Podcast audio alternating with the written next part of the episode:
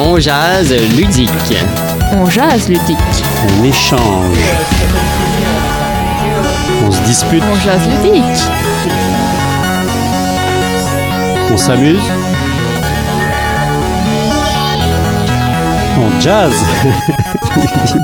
On jase ludique Euh, bonjour à tous et bienvenue à ce nouvel épisode de On Jazz Ludique. Euh, Aujourd'hui, eh bien, on va jaser revue de l'actualité 2022 parce que 2022, bah, c'était une année un petit peu spéciale euh, à tous les à tous les niveaux, que ce soit dans l'actualité générale, ça n'a pas été une super année, mais bon, pour ce qui est des jeux en particulier, aujourd'hui, ben, on va se poser la question de savoir, en tout cas, on va se retourner, on va regarder à quoi ça ressemblait 2022, autant pour le monde ludique, les jeux de société en particulier, mais aussi pour ce qui s'est passé dans notre petit microcosme des pubs ludiques et des animations ludiques.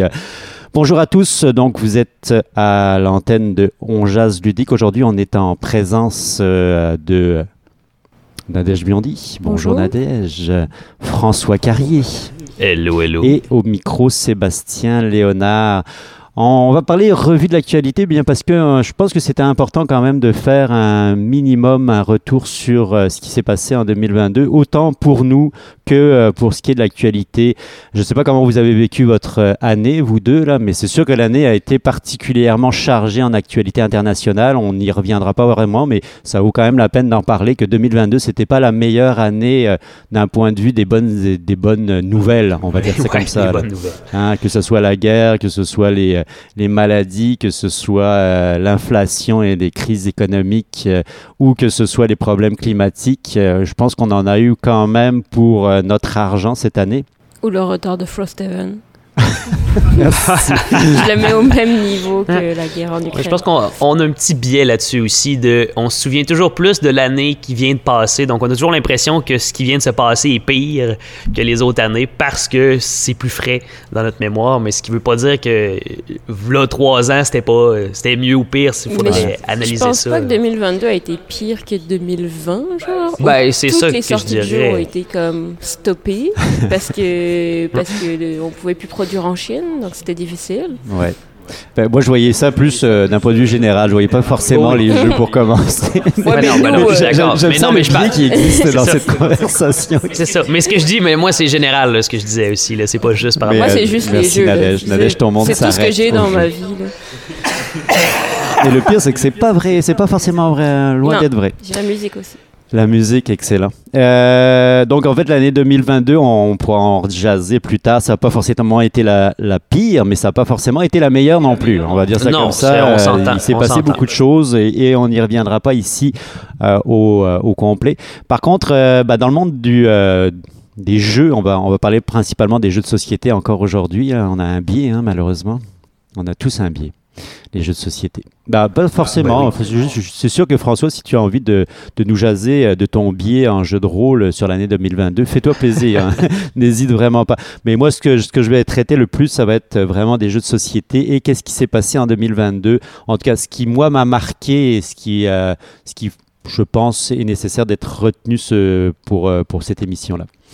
Euh, premièrement, premièrement, premièrement, je ne peux pas passer sous silence le fait que très récemment, dans l'actualité, on a appris la mort euh, de Trick Track, le euh, site, euh, le site quand même qui a le site francophone qui a eu beaucoup d'importance euh, historiquement dans l'émergence de, de la passion des jeux de société.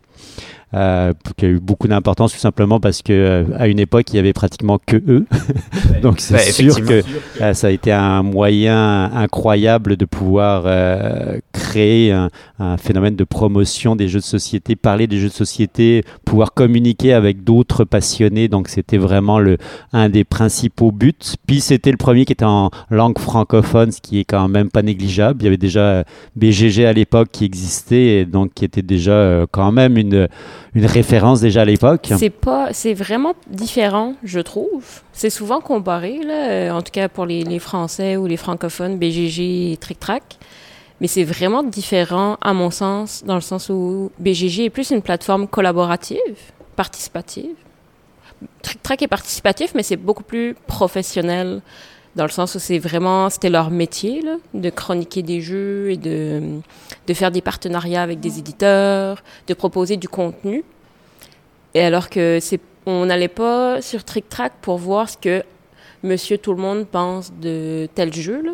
On y allait pour voir vraiment, comme avant euh, les critiques de cinéma ou les critiques de musique, on allait, qui avaient comme un nom, puis qu'on savait ce qui, leur goût, puis on savait un petit peu, on voulait savoir qu'est-ce qu'ils pensent de tel ou tel jeu, pour se faire comme une idée en sachant leur avis sur tous les autres jeux ou leur avis même quand ils jouent, des choses comme ça. Ouais, moi j'ai toujours perçu euh, BGG comme une, une database. C'est vraiment pour moi, c'est vraiment Ouais, comme ouais, une non, énorme database qui pourra pas mourir parce qu'en soi, c'est ça qu'on a besoin aussi. On a besoin d'avoir quelqu'un qui liste la totalité des jeux. Et en effet, Trick Track, c'était plus le pendant où on pouvait discuter autour des jeux. Et euh, c'est comme un, un espèce de forum à la base euh, francophone. BG BGG peut servir de curateur, à la limite. Ils le font de plus en plus, là, de choisir des chaînes euh, YouTube de, de jeux euh, de société ou des choses comme ça, mais ils produisent pas de contenu, ou en tout cas, s'ils en produisent, c'est pas ce que les gens vont aller chercher quand ils vont sur, euh, sur BGG. Genre, ils font pas de top de jeux, c'est les internautes qui notent les jeux et qui créent les tops des jeux. là. Puis, euh, en fait, moi, c'est sûr que, à part le fait évidemment qu'il a eu euh, historiquement une importance quand même un- non négligeable, euh, c'est sûr qu'on on peut se poser la question de savoir pourquoi il est mort, Trick Track, à l'heure actuelle. Et puis, je pense que c'est tout simplement répondre à cette question-là, c'est tout simplement faire un état des lieux actuels de c'est quoi la situation par rapport à tout ce qui est communication autour des jeux et euh, de voir à quel point ça a pu évoluer avec le temps. C'est sûr que maintenant, on, on est, on est loin des forums d'antan, on est loin de, tu sais, du début, euh, cette espèce de, d'e- d'effervescence qui existait à une certaine époque où, euh, euh, que ce soit éditeur, que ce soit euh, les passionnés, que ce soit même les euh, monsieur tout le monde, on était tous sur un même plan d'égalité où on se disait, ah mon Dieu, on va tous euh, se prendre la main et puis essayer de, de, de développer euh, quelque chose qui n'existait quasiment pas. Là, on est vraiment rendu dans une industrie bien, bien implantée, avec un gros chiffre d'affaires, on y reviendra tout à l'heure, euh, annuel, qui arrête pas d'être en croissance. Donc, c'est une vraie business, on va, on va appeler ça comme il faut. Là, c'est c'est- c'est de l'argent, c'est beaucoup d'argent, c'est Ben oui. beaucoup de gens qui travaillent et qui ont des emplois autour de ça. Puis, on en fait partie, nous, les animateurs. Donc, c'est sûr qu'on en bénéficie euh, largement. Euh, donc en effet, le- je pense qu'il y a quand même une, une évolution de la mentalité générale et de ce qui c'est de l'historique. Et à l'heure actuelle, surtout, bah, est-ce que Trick Track avait encore sa place? C'est une bonne question. Je pense qu'il y avait la place pour tout le monde. Là, c'était pas tant qu'il y avait une place ou qu'il n'y avait pas une place. C'est que le, tout a évolué. À l'heure actuelle, on ne va pas consommer euh, les jeux et surtout pas l'information euh, des jeux de la même manière qu'on a consommé à l'époque euh, et qu'on était prêt à, avoir des bannières publicitaires et etc etc qui venaient aussi avec le fait que c'était il y avait du monde qui était payé pour euh, travailler sur un site X qui était le site de Trick Track et qui faisait une excellente job là. Il y a vraiment rien à dire là-dessus ils ont fait un travail éditorial qui était à mon avis des- de très haute qualité puis qui reste encore de très haute qualité. Sauf que maintenant c'est plus vraiment ça. Là, maintenant on est vraiment face à une euh, je pense que Nadège l'a dit tout à l'heure mais elle l'a pas dit euh, au micro une déprofessionnalisation de, ce type-là de métier, ou en tout cas de cette avenue-là, parce qu'en effet, tout le monde veut maintenant euh, avoir quelque chose à dire sur les jeux, tout le monde veut recevoir gratuitement des jeux pour pouvoir devenir critique et devenir influenceur. Tout le monde a envie finalement de dire quelque chose là-dessus, puis il va utiliser toutes les multiples plateformes qui existent à l'heure actuelle, et Dieu sait qu'il y en a. hein. Ah non, puis en ce moment, c'est tellement facile de, de partir un contenu, euh, que ce soit, c'est ça, que ce soit par vidéo ou par écrit, des plateformes où publier ces choses-là, il y en a plein. Ils sont très, très accessibles. Tu sais, avec les téléphones aussi, c'est rendu extrêmement facile de s'enregistrer. Euh, tout le monde a accès à une bonne caméra, ou presque. Euh, donc, c'est rendu facile de, de partir du contenu. Après ça, est-ce que c'est bon ou est-ce que c'est pas bon? On va voir ça. Mais justement, il va avoir une épuration à ce niveau-là de qu'est-ce qui est meilleur, il va plus être vu. Euh, donc, je pense que ça, ça facilite euh, un peu cette déprofessionnalisation-là de d'avoir cet accès-là qui est beaucoup plus facile, en fait. Bah moi, juste par curiosité, vous, consommez quoi, vous, sur Internet, en termes d'actualité ludique? Euh, moi, en fait, il y a quand même beaucoup de mon actualité ludique qui vient de toi. Euh, sinon, c'est mon, mon, in- mon influenceur, c'est Sébastien. Euh, mais non, pour, pour de vrai, euh, je lis pas énormément euh, sur les jeux. Je m'informe sur certains jeux, qu'est-ce qui peut m'intéresser. Mais c'est ça qui arrive aussi, c'est que c'est tellement large, tellement gros, euh, que j'ai moins. Euh, c'est ça. Je, ne recherche pas à tout connaître sur les jeux, euh, contrairement à ce que j'ai peut-être fait à une certaine époque. je m'informe sur les nouveaux jeux. Je vais beaucoup m'informer avec ce qu'on reçoit ici au pub parce que c'est ça que j'ai le plus besoin de connaître. Puis des fois aussi, pour certains jeux spécifiques, là, je vais aller regarder sur Board Game Geek. Pour moi, c'est un de mes, mes, mes, plateformes que j'utilise. Puis toi, Nadège bah, moi, c'est les, c'est les représentants euh, de maisons d'édition qui, qui sont ma source principale euh, d'information, forcément. Elle n'est pas euh, biaisée. elle n'est pas biaisée. En tout cas, en tout cas, ça me permet de pas trop passer du temps à m'intéresser à des jeux tant que je ne sais pas quelle est leur date de sortie. Mhm. Parce que j'ai beaucoup fait ça à un moment, puis c'était, c'était très frustrant. C'est vrai que les dates de sortie, hein, tu parlais de Frosthaven tout à l'heure, là, c'est vraiment un des exemples. Depuis le Covid, là, Puis depuis, depuis, les Kickstarter aussi, la notion de Mais il y a ça aussi, c'est vrai qu'il existe tellement de jeux, puis il en sort tellement que de. C'est ça, si on commence aussi à à passer beaucoup de notre temps sur les jeux qui on n'est même pas sûr quand est-ce qu'ils vont arriver là on n'a pas mais il y a de plus en plus de jeux qui sortent mais pour moi euh, personnellement il y a comme moins de jeux qui sortent. C'est comme plus facile pour moi de tenir compte des prochaines sorties parce que euh, depuis quelques années, puis je l'ai dit plein de fois, mais j'en reviens encore, depuis quelques années, euh, les éditeurs prennent un petit peu moins de risques au niveau des jeux.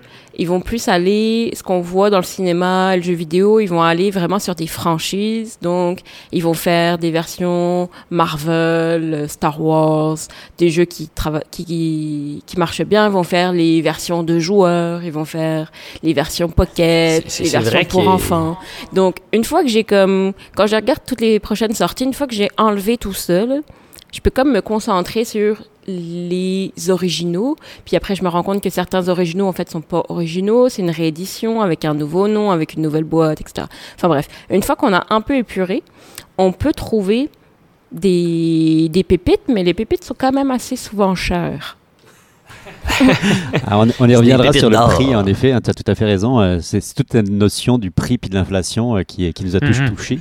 Que ce soit en Europe, ici ou euh, au Québec, là, c'est sûr qu'on ne on peut pas passer à côté de la notion d'inflation puis de la notion des, de l'augmentation des prix généraux. On y reviendra pour essayer de se poser la question d'ailleurs, est-ce que ça a eu un impact sur les jeux? Puis j'aimerais ça vous entendre par la suite parce que je trouve que c'est un, un, sujet vraiment pertinent pour l'année 2022. Euh, juste pour finir avec Trick Track, euh, je, hier, hier, euh, Nadège m'a fait la, la merveilleuse, m'a dit tu es encore en train de lire des règles de jeu, toi, alors que euh, tu fais pas comme tout le monde, tu regardes pas les vidéos règles sur Internet. Je trouve ça fascinant parce qu'en effet, c'est une autre façon de consommer aussi. Euh, mhm. c'est devenu tellement banal d'avoir des vidéos règles sur Internet et de les regarder pour euh, apprendre le jeu avant même de lire les règles.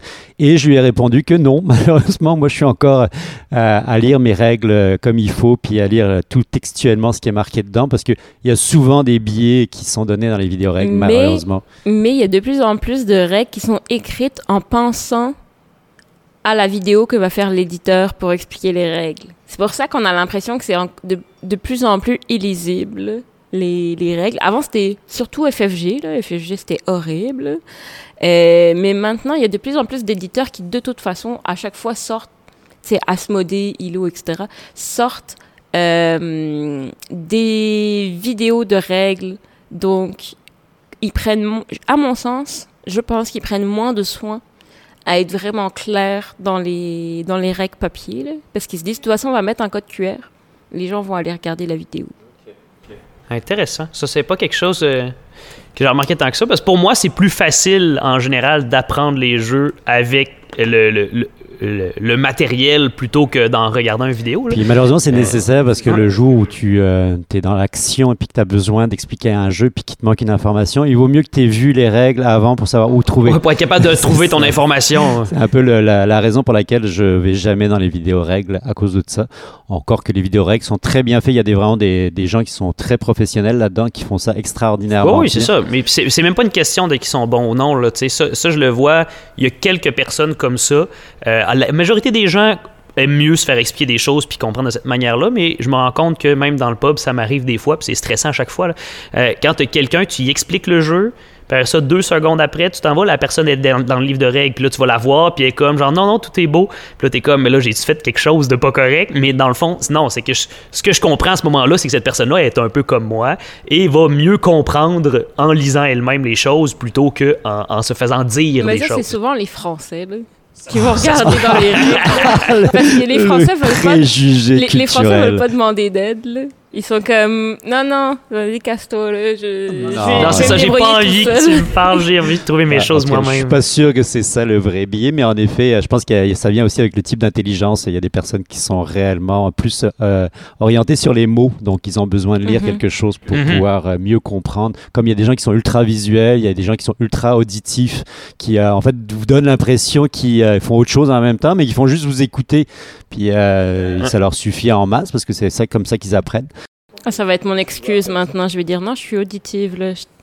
Ah, c'est comme il y a des gens qui bougent tout le temps là. On est tous, euh, en a tous vu ça là, des gens qui sont tout le temps en train de bouger sur leur chaise, euh, qui ont besoin finalement de, de bouger. Puis c'est une, une, sorte d'intelligence aussi. Là. Ils ont besoin de finalement qu'on leur explique en faisant des gestes et des gestuels dans tous les sens possibles et imaginables. Mhm. Puis ça fait partie intégrante du type de d'information qui est passée, du type d'intelligence. Un petit aparté, est-ce que euh, vous pensez que Trick Track va être remplacé? Est-ce qu'il est remplaçable? Est-ce qu'on a besoin de le remplacer? Il est remplacé depuis hein. longtemps. Ben, il est remplacé depuis longtemps par monsieur et madame tout le monde qui font leurs vidéos sur, euh, sur Instagram, sur YouTube, euh, sur Twitch.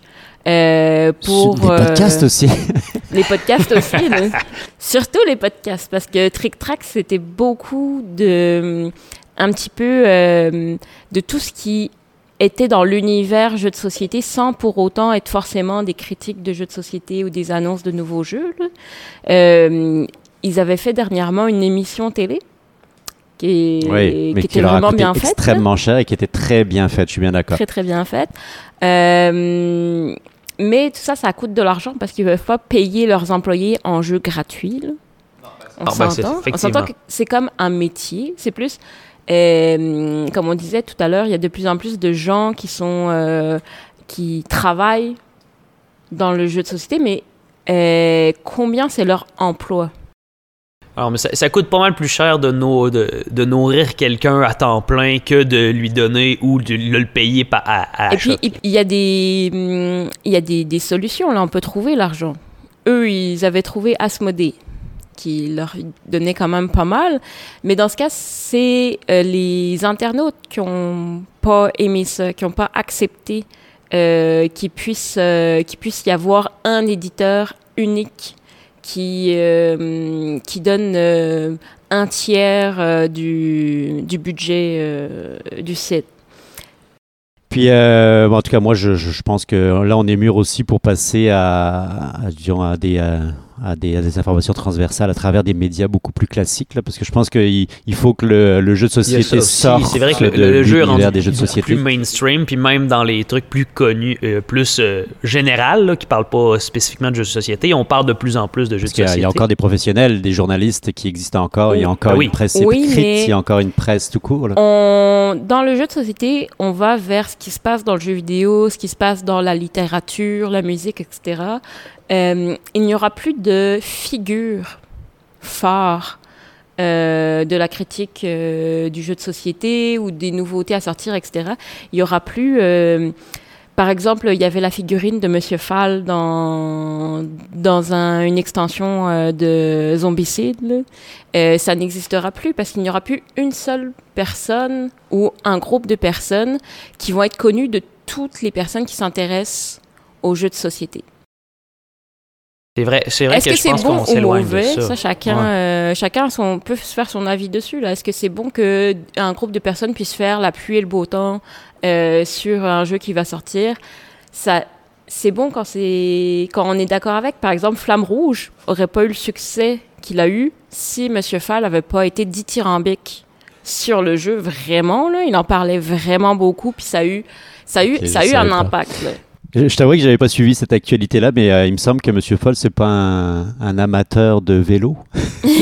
c'est un grand amateur, oui. Justement, ça n'a aucun rapport. Euh, justement, ça avait beaucoup surpris. Je sais pas si ça avait surpris les gens qui l'aiment autant ou s'il en avait vraiment fait des caisses sur le jeu, mais il y a énormément de joueurs qui ont appris l'existence de Flamme Rouge via Trick Track, ce qui est, ce qui est, nous on va trouver ça bien parce que c'est un bon jeu, mais si ça avait été un mauvais jeu, on aurait été les premiers à dire que c'était un, ça aurait été un billet. Mais c'est vrai que c'est ça, on, s'enligne vers euh, de plus en plus de gens euh, qui, comme on parlait tantôt, c'est ça, qui produisent du contenu, qui, euh, et puis c'est beaucoup plus accessible. Les gens en général le font aussi. Je pense que c'est un peu pour, répondre, pour répondre à la question, est-ce que Trick Track a été remplacé? Ben, en fait, je pense qu'il y a énormément de redondance en général. pour chaque jeu, pour chaque chose, il y a plusieurs personnes qui en ont parlé de différents milieux. Donc, s'il y en a un ou plusieurs qui disparaissent, ben, il en reste encore plusieurs autres qui vont continuer. Tout cas, on soulignera évidemment tous les. Euh, il y a quand même du, du, du, très beau travail, de très bonne qualité qui a été fait un petit peu à droite et à gauche. Puis on, on en parlera sûrement dans, dans, une autre émission. Est-ce que ça signe la fin des critiques négatives de jeux de société? Ah bah Trick Track se voulait pas des critiques négatives. Hein. Ils ont jamais, en fait, ils, dans mon souvenir, non, ils se pas, sont pas toujours forcément, opposés euh, à cette notion-là. Pas forcément donc, euh, Trick Track, mais justement le, la déprofessionnalisation du métier de c'est sûr de que ça va avoir une influence, mais il y a un- je pense qu'il y a un biais vers ça aussi, qu'en général, c'est les émotions intenses, en fait. C'est qu'il va y avoir deux types de contenu. C'est ceux-là que les gens trouvent Ah, ça c'est un bon jeu, voici pourquoi c'est un bon jeu. Et ceux qui vont dire C'est le pire jeu qui a existé de l'histoire de l'humanité. En général, le discours sur Internet, c'est c'est vers ça que ça va. là. Mais parce le- que euh, la plupart, euh, la plupart des, des personnes qui font des chroniques pour recevoir des jeux gratuits Ouais, dans ce cas-là, c'est ça que ça va être euh, positif. ça, parlait. que s'ils n'ont pas aimé le jeu, ils vont juste euh, le faire en jeu concours. Comme ça, ils, ils parlent du jeu, mais sans rien dire de positif sur le jeu. Mais un jeu concours, c'est aussi une des meilleures manières de donner de la visibilité au jeu. Euh, donc, euh, au final, on va juste avoir comme des chroniques, oui, j'ai aimé, ou voici, voici le jeu gratuit en cadeau. Mm.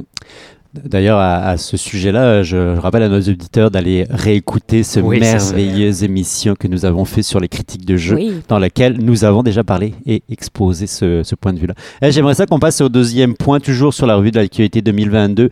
Euh, assez récemment, quand même, il y a un article du Washington Post qui est sorti, donc euh, nos amis américains, donc on est dans le mainstream, on en parlait tout à l'heure, donc vraiment, euh, on est dans le, le- le- un des gros journaux américains. D'ailleurs, je pense que c'est euh, une des propriétés de Jeff, Bezos, euh, le Washington Post, mais c'est un, bon, c'est un aparté, c'est pas si grave que ça euh, qui faisait euh, un petit wrap-up, un petit retour sur plus le milieu, euh, tout ce qui s'est passé au niveau des jeux de société très largement, c'est-à-dire jeux de société et casse-tête, et qui, se, euh, qui faisait un petit peu euh, l'historique et l'état des lieux dans lequel on est situé maintenant en 2022. C'est super intéressant parce qu'en fait, c'est vraiment une vision d'un journaliste, donc il est allé chercher plein de sources différentes, ce qui nous permettait vraiment, pour une fois, d'avoir la vision de quelqu'un qui s'y connaît pas forcément. En tout cas, bon, je vais pas, je vais pas prendre pour acquis que le monsieur ne s'y connaît pas, mais je vais, euh, j'ai trouvé que le, le travail journalistique était c'est vraiment madame. Intéressant. Mais son créneau spécifique Ouais, n'est pas le jeu de société. Euh, un petit, un petit euh, retour sur l'année 2022. Selon euh, BGG, en 2022, il y a 5000 titres qui sont sortis de jeux de société qui sont pas des euh, extensions. Ok, qui sont pas des extensions. Ouais, c'est donc des jeux, des, euh, des, des- des- finalement des, des stand-alone, là, donc des jeux en soi, qui sont pas forcément. Ça peut être aussi finalement des. euh, on va appeler ça des, des, des, des préquels ou des, des- d'autres types d'orientation, des séquelles, merci. Euh, mais en soi, ça reste que c'est 5000 titres. euh, ça en dit un petit peu plus sur euh, c'est quoi le, le, le niveau d'édition qui est euh, actuellement, la, la vitesse d'édition et la- le rythme d'édition. On- Nous qui sommes euh, des gens qui essayons de rester à jour, 5000 titres, on s'entend pour dire que même si on Ouais, en c'est- apprenait c'est- c'est un par 15 jour, par jour. C'est ça, c'est très, très 15 loin. par jour, 5000. Ouais. C'est euh, sur le marché américain seulement? Non, non, non, c'est BGG, c'est tout com- compris. Ah, donc, euh, sérieusement, je pense que toutes les éditions dans toutes les langues possibles, c'est sûr que toutes les 5000 sont pas sorties en français ni en anglais.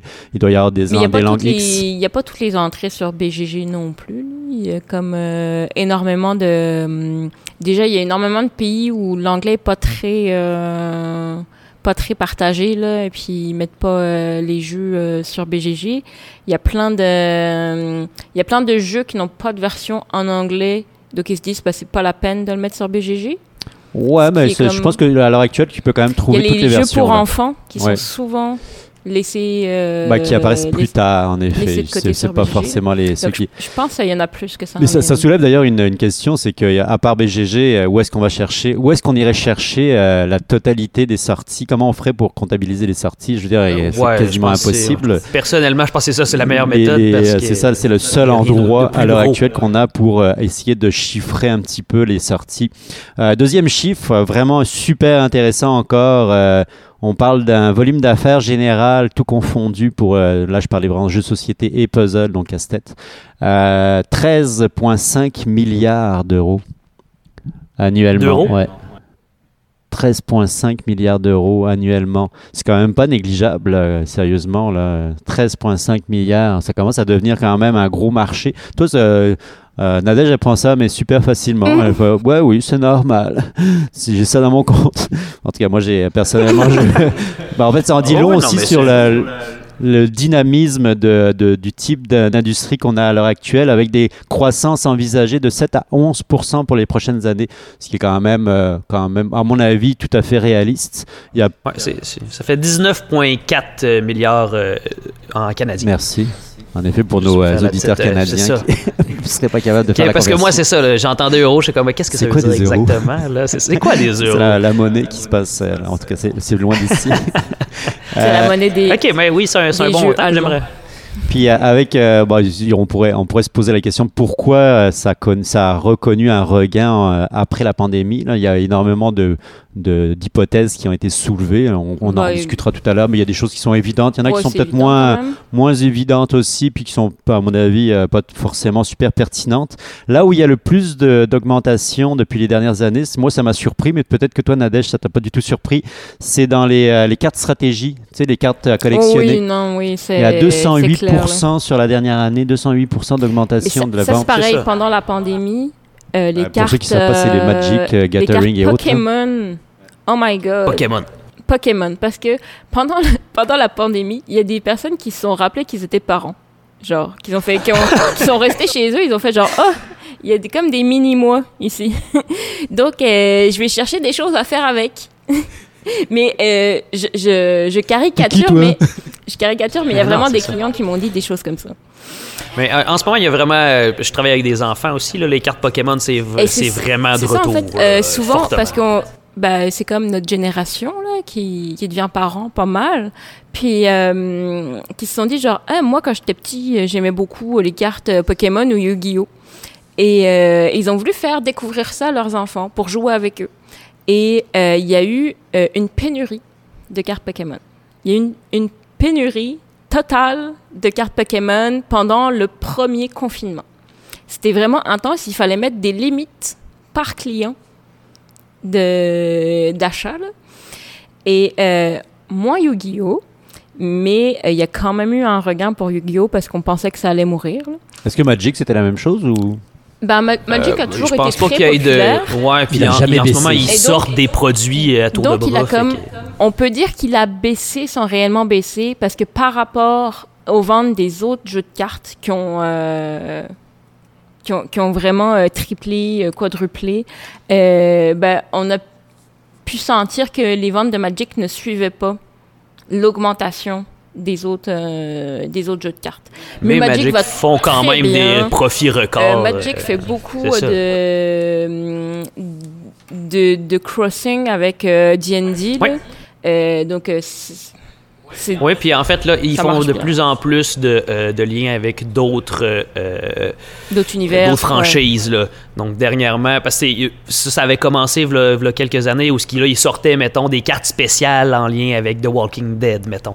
Mais là, dernièrement, euh, l'année passée, ils ont sorti des nouvelles cartes Magic, de Warhammer 40 000. oui, c'est vrai. Euh, donc, c'est vraiment des paquets de cartes complets là, avec, euh, mhm. avec beaucoup de choses dedans. Donc là, ils s'enlignent de plus en plus vers ça, où ce que en plus des, de l'histoire de Magic elle-même, il va avoir des liens avec d'autres franchises. Ce qui est vraiment étonnant parce que Warhammer avait sorti son jeu de cartes, puis ça avait été un flop terrible. Ouais, ben c'est ça. C'est beaucoup plus gagnant de s'appuyer sur, sur la communauté Magic. Euh, c'est ça, sur la communauté Magic Mais qui est énorme. Les cartes, ça a comme explosé. Euh, quand tu dis euh, l'augmentation aussi. 208%. euh, pendant la pandémie, il faut aussi voir que les casse-têtes ont été une folie furieuse. Genre, mais, mais vraiment, là, c'était vide partout, partout, partout, partout. Euh, parce que, pareil, les casse-têtes euh, ciblaient une certaine génération. là. Puis, d'autres personnes ont découvert ça parce qu'ils étaient tout seuls chez eux, ils avaient rien à faire. Ça reste familial, hein, un casse-tête, tu peux faire ça en famille. Oui, aussi. En tout Ben cas, oui, c'est ça. C'est quelque chose qu'on se souvient que tout le monde connaît les casse-têtes, mais on n'en faisait pas c'est nécessairement. rassurant. Puis ben c'est ça. Ah ouais, c'est rassurant. Ben oui, c'est c'est quelque chose Et d'extrêmement en rassurant. plus de la pandémie, il y a aussi eu tout le boom euh, de ce qu'on va appeler euh, recherche de soi, de paix intérieure, etc. Tout le truc méditation, yoga, euh, etc. Euh, je sais pas trop comment l'appeler. Euh, On sent que tu veux pas trop y toucher, hein. On n'y touchera cas- pas trop à ce, donc le bien-être et la psychologie. Je Oui, pense c'est je- à, à ce gloubi-boulga euh, bizarre. Là. Glooby Boulga, et il fallait que ça sorte ce soir. hein. Alors, c'est euh, une des, des vieilles références françaises. Les Français sont de mort de rire de leur bord, mais les Québécois savent même pas de quoi on parle. C'est une vieille référence à une émission euh, de télévision Et- française pour enfants.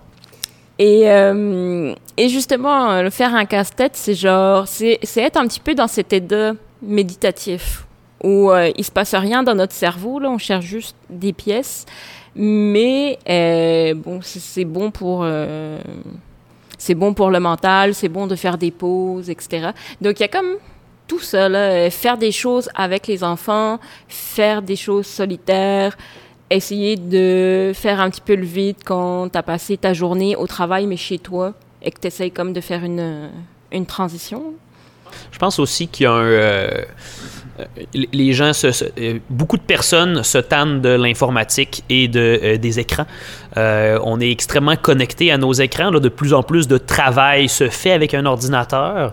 Euh, donc, je pense qu'il y a beaucoup de personnes qui vont chercher autre chose. Moi, je connais beaucoup de personnes personnellement aussi qui, euh, justement, v- voulaient se déconnecter un peu, voulaient se trouver des passe-temps qui ne passent pas par un écran parce que c'est rendu facile. Tu peux trouver 100% de ton divertissement et de ton travail sur ton écran et te connecter 16 heures par jour. Euh, mais de plus en plus de, gens se disent, ben là, je travaille déjà 8 heures dans ma journée, j'aimerais ça faire quelque chose, pas d'écran. Mais là, justement, les jeux de société, les, les casse-têtes, tout ça, c'est toutes des choses qui vont euh, pouvoir nous amener vers de quoi qui est un peu différent, ou les jeux de cartes comme Magic, effectivement, euh, où ce qu'on va pouvoir faire quelque chose ensemble, puis qui fait que je suis un peu déconnecté de mon ordi, là, surtout avec la pandémie, où ce que là, on, s'est ramassé très, très euh, devant nos écrans. C'est pour ça qu'on a, on a aperçu un petit boom des jeux à tablette, euh, application avec Unlock, qui n'a pas perduré. Genre, on en voit de moins en moins des jeux avec application et tablette. Ouais. Euh, et je pense que c'est parce que les gens cherchent dans les jeux de société aussi à juste déconnecter des écrans. C'est sûr qu'on est, on est plus ou moins sensible aux écrans. Là, moi, c'est 100% euh, d'accord avec euh, ton, ton analyse. Euh, L'autre affaire, c'est que on a aussi vu pendant une certaine période, en tout cas au début de, de la pandémie, puis c'est, c'est- je sais, je sais pas si ça a perduré, mais euh, il y a quand même une partie des gens qui va jouer à des jeux de société sur informatique. Ça, ça me fascine aussi. Tu sais, tu vas avoir une application qui va te permettre de jouer à des jeux de société. C'est sûr qu'on s'écarte, d'après moi, un petit peu de l'expérience. On s'entend pour ça. dire mais, ça. Mais je pense que c'était très présent dans le début de la pandémie où ce qu'on était comme ah ben on est tout le monde chez nous, fait qu'on va trouver des moyens de connecter ensemble par internet. Puis là tout le monde était motivé, on faisait ça en tout cas, c'est mon expérience personnelle puis de ce que je vois, c'est très anecdotique là. Euh, mais c'est ça. Donc là je vois ah, OK, là on est motivé, on fait des choses par internet. Puis là après un an et comme ben là on a le droit de se revoir aussi. Puis ben là j'aimerais mieux faire des choses en vrai et je pense cas, faudrait voir les chiffres exacts. Mais j'ai l'impression que, en tout cas, ça l'a pas, moi, je suis pas mal sûr que ça n'a pas continué de monter comme dans le début. J'en ai pas la moindre idée. Moi, je, je, moi, je, je le fréquente pas. J'aime beaucoup, par contre, euh, Tabletop Simulator. Je sais pas si vous connaissez ça, Tabletop. Ouais. Ok.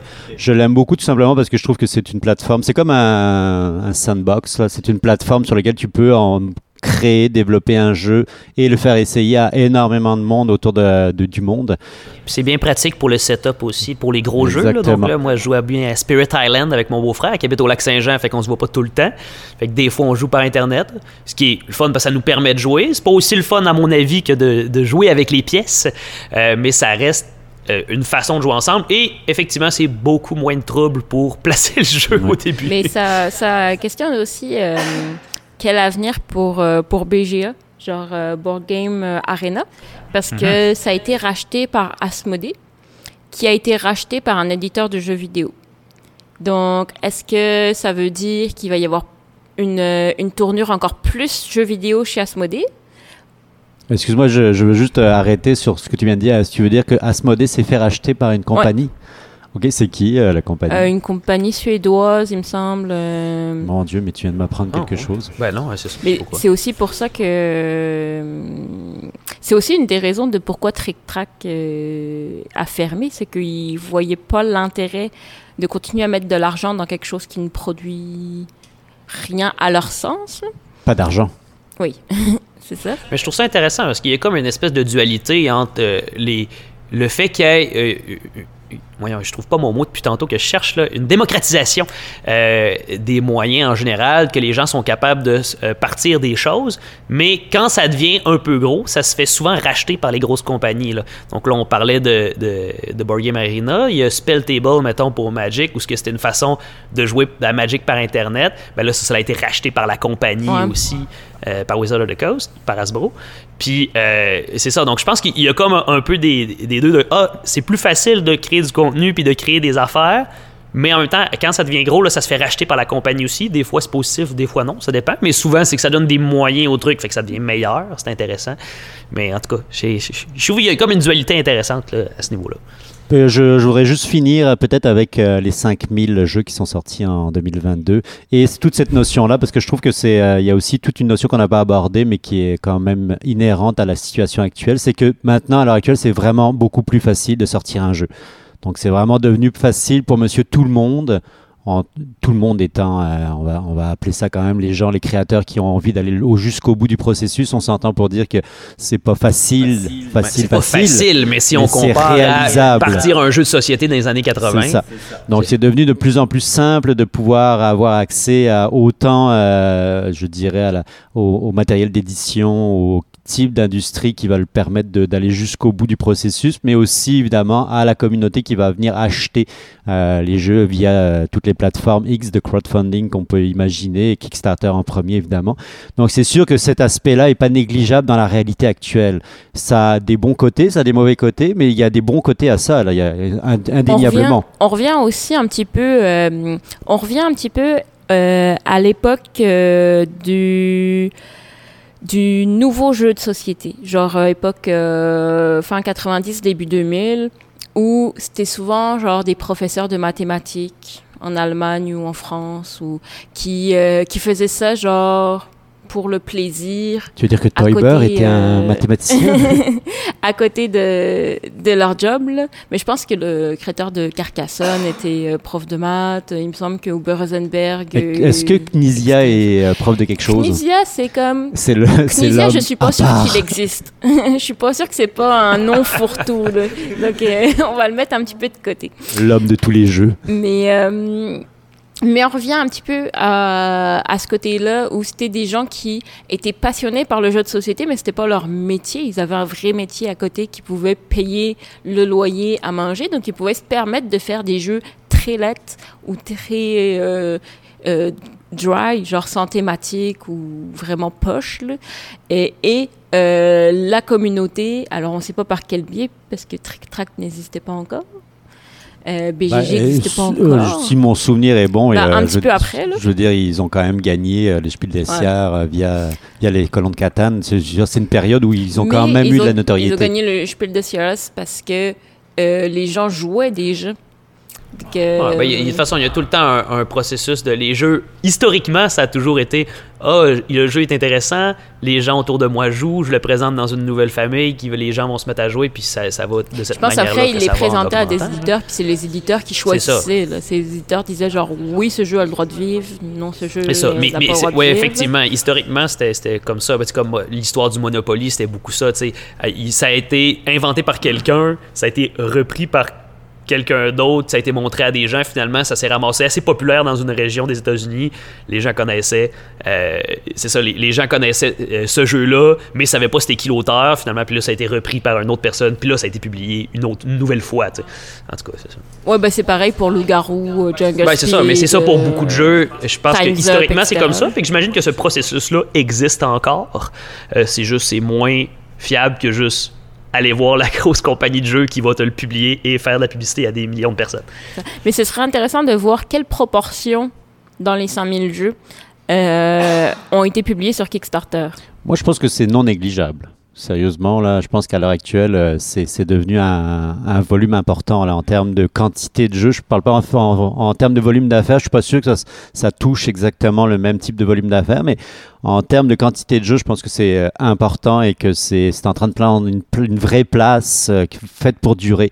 Puis euh, ça pose aussi toute la question de savoir comment on a envie d'acheter les jeux, comment aussi sur quel type de, filière on va se on, va s'appuyer pour aller choisir nos jeux.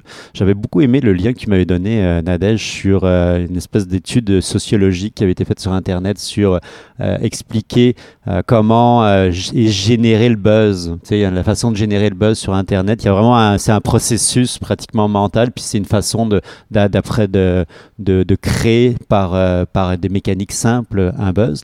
Je pense qu'on est vraiment exactement dans ce type-là de logique. Euh, L'autre aspect, c'est que euh, moi, je, en tout cas, c'est sûr qu'on va y revenir avec euh, toute la notion du prix des, jeux puis de l'inflation. Je pense qu'il y a aussi il y avoir de plus en plus un retour vers des choses qui sont peut-être plus euh, proches de nous, quelque chose qui va nous, donner l'impression qu'on est moins euh, orienté sur des énormes circuits. Et j'ai l'impression que Kickstarter, ou en tout cas ce type-là d'approche-là, va nous donner l'impression qu'on va avoir des circuits plus courts.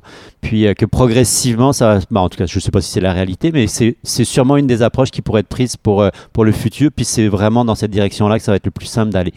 Et euh, je, pense que ça va devenir aussi de plus en plus majeur et puis que ça ne s'arrêtera pas. Je sais pas si ça sera des circuits plus courts parce que il y a beaucoup d'éditeurs qui passent par Kickstarter ou il y a beaucoup de, de personnes qui justement ne veulent pas passer par un éditeur, passent par Kickstarter, mais sont quand même obligés de passer par un distributeur une fois que le Kickstarter est fini pour euh, faire l'envoi de ça. Parce que si ton Kickstarter a eu du succès, là, tu peux pas tout faire tout seul. C'est sûr. Non, non, Euh, c'est. Tu, tu, tu Ou peut-être euh, qu'ils font ça pour Frosthaven et pour ça que ça dure longtemps. Ils sont ont genre en train une, de le faire à la une main, ils sont genre personne- 5 dans. une Et en- personne en- qui est obligée de l'envoyer à tout le En monde. passant juste un petit coucou à Maxime Tardif qu'on a reçu cette année là, Ouais. et qui, euh, qui a explosé son Kickstarter. mais qui passe avec, par euh, un éditeur. Et qui passe un. Mais il a. Oui, mais c'est ça. aussi- À, mener- à partir d'un certain niveau de succès, t'as pas le choix. D'ailleurs- il me semble que le, le distributeur de la version francophone est Randolph. Euh, Est-ce qu'on y va? On, on finit avec le reste de l'actualité Moi qui Ben- m'a marqué, comme ça, ça va nous éviter de. Parce qu'il 40 minutes déjà, les amis. 40 minutes. euh, bah, je veux pas non plus te couper, Nadège. Moi, j'allais juste à dire que 2002, ça a été l'année de Bitoku. Voilà. Merci.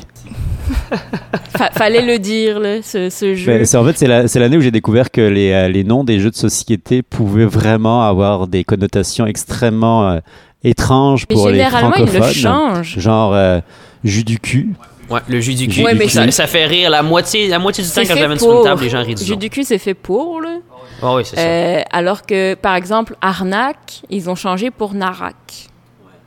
Et gé- généralement, ils changent ce genre de Ah. nom. Mais le fait qu'ils n'ont pas changé Bitoku, puis je pense qu'ils l'ont pas changé parce que, à la base, c'est un, un mot japonais qui signifiait euh, une idée qu'ils aimaient bien et qu'ils voulaient pas changer le nom. Mais c'est sûr. Il y a un méchant jeu de mots derrière Ouais. tout ça. Merci Nadège. De rien. Merci. C'est ma pour ce- contribution. euh, C'était nécessaire, je pense. Euh, moi, qu'est-ce qui m'a marqué de plus euh, bah, En fait, je ne je, sais pas si c'est une fixation personnelle, mais je, je pense que l'année 2022 a été euh, intelligence artificielle. Moi, pour, moi quand je le regarde en général, et euh, que ce soit au niveau de la création d'images, je ne sais pas si vous avez regardé les, les créations d'images bah artificielles qu'on est capable de faire via Stable. Il gros débats sur Internet dans les derniers mois. Donc, je pense qu'il y a une grosse partie de la population qui a passé beaucoup de temps à juste s'amuser avec ce type-là de, de logiciel et à découvrir qu'en effet, ils, en tout cas, ils pouvaient devenir des artistes, entre guillemets. Ça, ça, serait... C'est vrai que c'est intéressant. Tu as eu le, que ça a comme commencé, j'ai l'impression. En tout cas, ça a été plus connu en 2022. Les gens se sont amusés avec ça. Puis là, après ça, moi, j'ai vu arriver le oui, mais attends un peu, là, ça des... c'est quoi l'impact sur les artistes puis tout ça? Donc là, ça, ça c'est la deuxième partie, ça c'était plus récent. C'est plus dans, Il va y avoir une déprofessionnalisation du métier d'artiste. Bah, la, la, question se pose. Moi, je, euh, on, pourra, on pourra en faire un, un, sujet spécial. Moi, je pense pas. Je pense que c'est vraiment juste un outil comme un autre. Là. Je veux dire, oh, quand, ben, Photoshop est sorti, on aurait pu se poser la même question. Là, Photoshop est sorti, on pouvait, mais on pouvait truquer n'importe quelle image et puis modifier n'importe quoi. Donc, on aurait pu dire, ah, ben c'est la mort. Euh, est-ce que ça a été la mort euh, je pense que la question des droits d'auteur aussi. Photoshop, les, Photoshop aussi, c'est pas à la portée de n'importe quel porte-monnaie. Enfin, il y a différentes versions. Mais euh, Photoshop Pro, c'est quand même un abonnement par mois, c'est quand même assez cher. Là. Donc, euh, il faut que tu puisses, faut que ça, que ça devienne rentable. Donc, il faut que tu aies beaucoup de projets. Puis, il faut que tu maîtrises. Euh, ah oui, ben, c'est pas facile. moi, je pense qu'il faut aussi maîtriser les IA. Ben oui, effectivement, c'est la même chose. Mais, mais, à quand des jeux créés par des intelligences artificielles? C'est une bonne question. Mais je, je, pense que la, cette question-là est vraiment pertinente parce que je ne sais pas si vous aviez aussi vu OpenAI qui avait sorti un, créateur de texte. Je pense que tous les euh, profs de cégep sont en train de mourir de peur à l'idée que leurs, leurs, leurs, euh, étudiants vont pouvoir créer des textes ultra facilement en demandant à une IA ben de tout faire pour eux. Honnêtement, avec la qualité de texte de certaines personnes à l'école, c'est dur de différencier un texte écrit par quelqu'un qui n'est pas super bon en français puis un texte qui est écrit par un ordinateur. Oui, surtout que les euh, OpenAI est capable d'écrire en français directement, donc tu n'as même plus besoin de faire une traduction approximative, mais il y a Translate ou autre.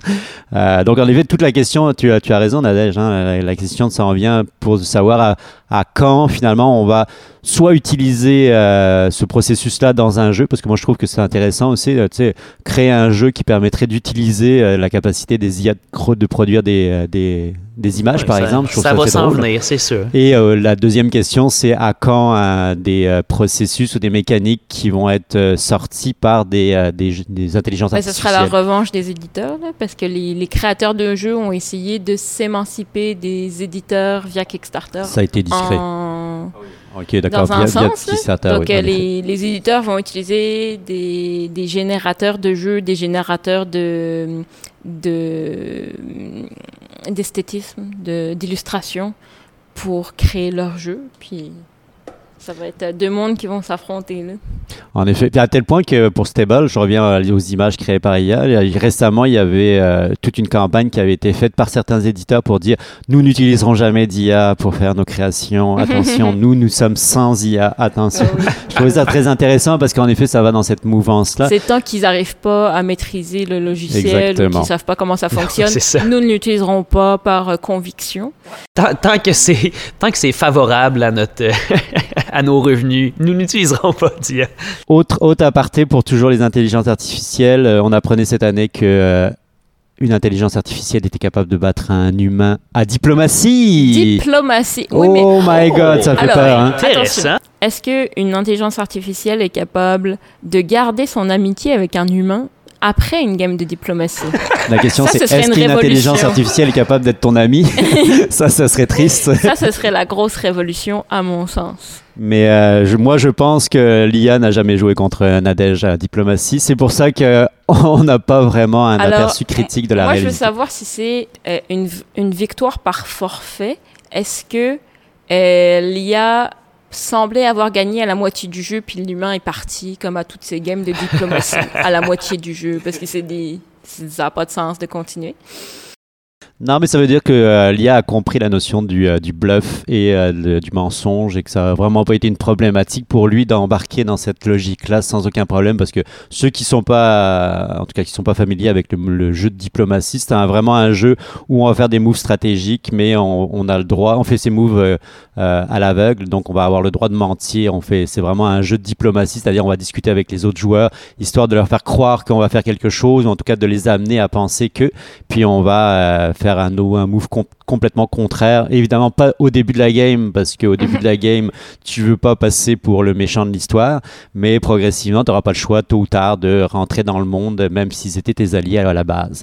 Donc euh, le- je pense que l'IA a compris ça, puis euh, moi, ça, moi, ça me pose des questions aussi sur Ouais. la façon dont il appréhende lui, euh, ses rapports avec les humains. C'est à partir du moment où il est capable de mentir, c'est sûr qu'on on peut se poser des questions.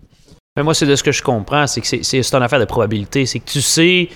Euh, c'est ça, c'est tellement euh, l'apprentissage euh, par, euh, IA, c'est vraiment intéressant. C'est comme, il va dire quelque chose, puis il va faire quelque chose. Fait que, pour lui, il n'y a pas nécessairement d'association entre ce que je vais dire puis qu'est-ce que je vais faire. Donc, je vais dire quelque chose, je vais faire quelque chose, et puis je vais voir, est-ce que ça marche mieux quand c'est des choses qui se ressemblent? Est-ce que ça marche mieux quand c'est des choses différentes? Et puis, il va se rendre compte, ah, ben ça marche mieux quand je fais ça. Puis là, il va apprendre de cette manière-là. Alors, si je fais telle affaire, mais que je dis telle affaire, sais, c'est que pour nous, le lien est évident. Si je te dis, ah, je vais faire, je vais faire ça, c'est que tu comprends qu'est-ce que je te dis que je vais faire, puis après ça, qu'est-ce que je vais faire, ça a un lien direct avec ce que je viens de te dire, puis c'est moi qui ai décidé de te mentir. L'ordinateur, lui, va dire quelque chose, faire quelque chose, puis il voit pas nécessairement le lien entre les deux. là. Mais euh, si souvent les, les IA apprennent de, des comportements des humains, là.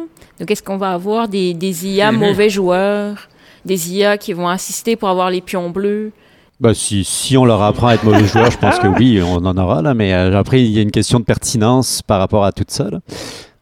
Mais euh, en tout cas, pour moi, l'année 2022, ça a été l'année euh, d'émergence des IA dans tous les domaines et aussi évidemment avec des implications sur les jeux de société.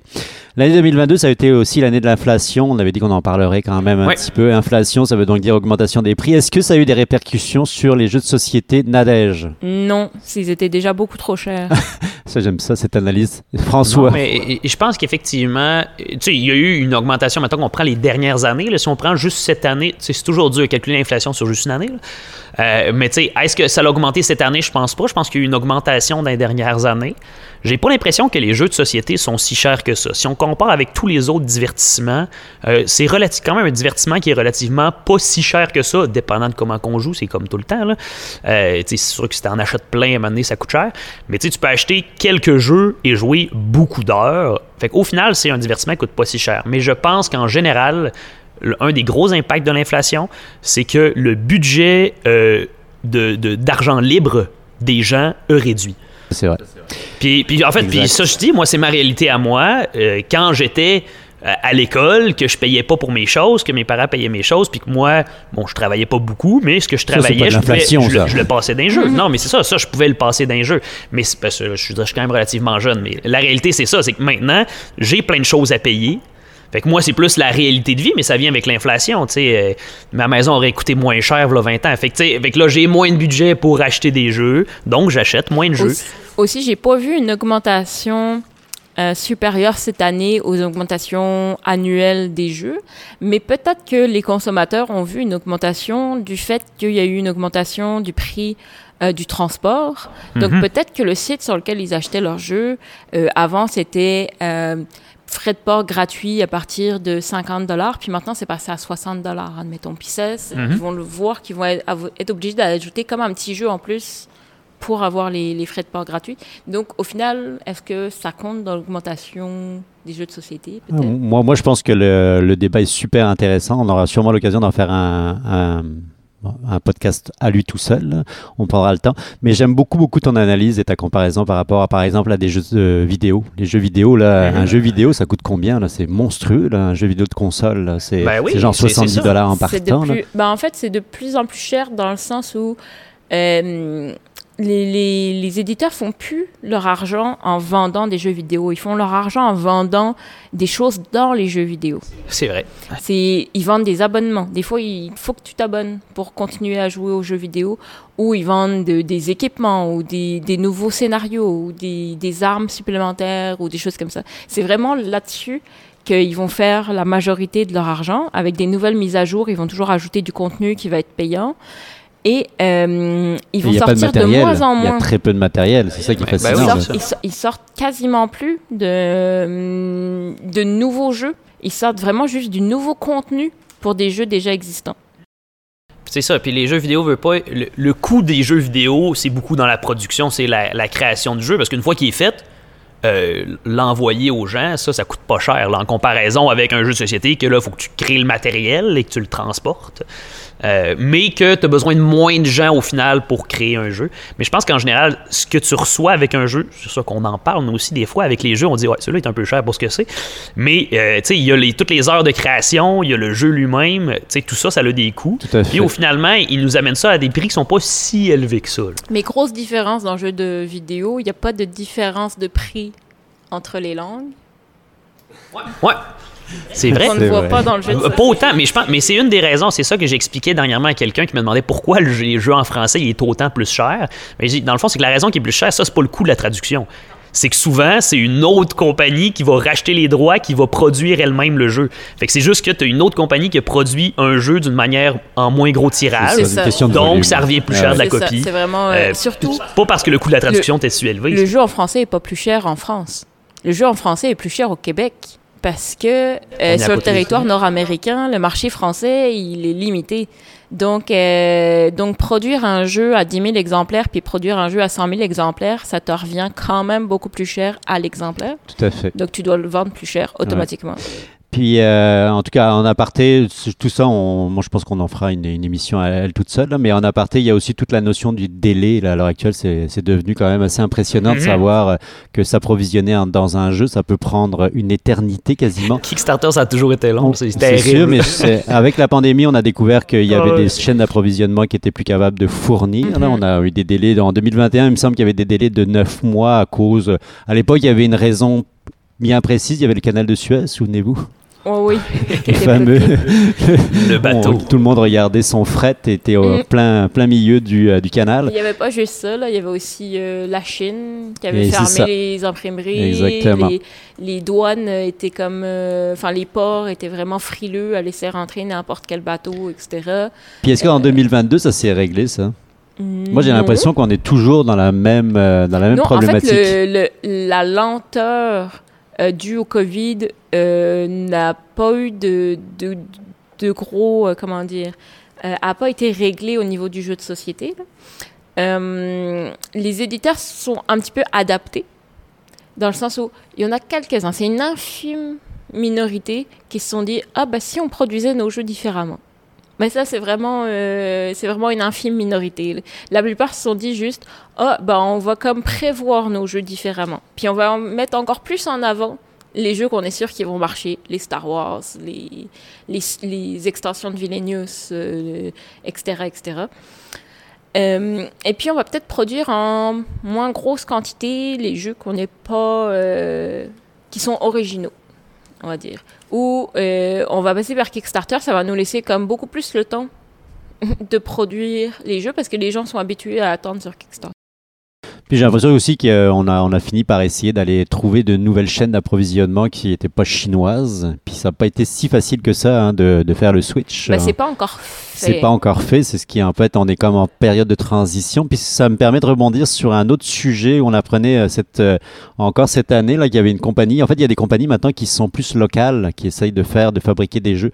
Euh, ici au Québec, il y en a une qui s'appelle euh, Momentum, qui, euh, qui s'est lancée dans la fabrication de jeux. Euh, ils sont à 5 à 7 à Démon. Parmi mes dadas à moi, c'est sûr que je, moi j'adore les makers, j'adore tout ce qui est euh, finalement euh, euh, production plus locale, mais autour de, de machinerie bien, bien dédiées, là, que ce soit les CNC ou les imprimantes laser et autres de ce monde. Je pense qu'il y a vraiment quelque chose à développer par rapport à tous ces petits marchés-là. C'est sûr que ça approvisionnera pas les gros marchés, on s'entend, mais je pense que pour euh, régler une partie des problématiques qu'on a à l'heure actuelle, euh, que ce soit en termes d'approvisionnement ou même de prix, quelque part, on va y avoir tous un gain à faire si on, on va sur des chaînes beaucoup plus courtes. Et le jour où tout le monde aura comme une, une imprimante 3D chez lui, on aura juste à télécharger euh, un, un PDF ou quoi, euh, avec les règles, puis euh, la machine se lancera pour faire le plateau, les pièces et tout. puis Ah. ça sera comme... Ce, moment-là sera c'est toujours le, le- au niveau technologique, c'est possible, mais est-ce que au niveau pratique, on va le faire? Ça, c'est une autre Les, histoire. les que- puristes ne voudront pas. Euh, Il y, a, il y a beaucoup de, de, de joueurs de figurines qui ont tout ce qu'il faut chez eux euh, pour euh, imprimer leurs figurines et ils le font pas parce qu'ils trouvent que la qualité n'est pas au rendez-vous. c'est ça. Mais ça, c'est les puristes. Ah, les puristes. Euh, mais qu'est-ce que je veux dire? Oui, le problème de local, c'est local pourquoi Si c'est local pour une conscience écologique, ça veut dire que tu ne veux pas importer, exporter ton jeu. C'est ce qui se passe avec Cosmopolite, qui est un excellent jeu, euh, mais qui il faut euh, l'acheter sur un site français si vous voulez l'avoir, parce que les, les créateurs du jeu, même l'éditeur du jeu, ne veulent pas exporter le jeu par conscience écologique. Donc euh, le jeu est produit entièrement en France Mais Et- voilà un autre sujet Euh, pertinent pour l'émission. et malheureusement, euh, malheureusement pour moi, je trouve, mais moi je l'ai donc je m'en fiche, mais, mais malheureusement pour vous, On viendra jouer chez toi. euh, vous, vous pourrez peut-être pas jouer à Cosmopolite, qui est excellent. Et pour le coup, Cosmopolite est vraiment un jeu de son. Donc je sais que tu voudras en parler la prochaine fois. Et Eh oui, ça, c'est, ça, ça fait partie des grosses tendances actuelles. Euh, moi, je voulais en parler en fait dans la suite, je vais en parler tout à l'heure, mais bon, oui, en effet. C'est tout ce que tu avais à dire? Ah mon Ben, Dieu.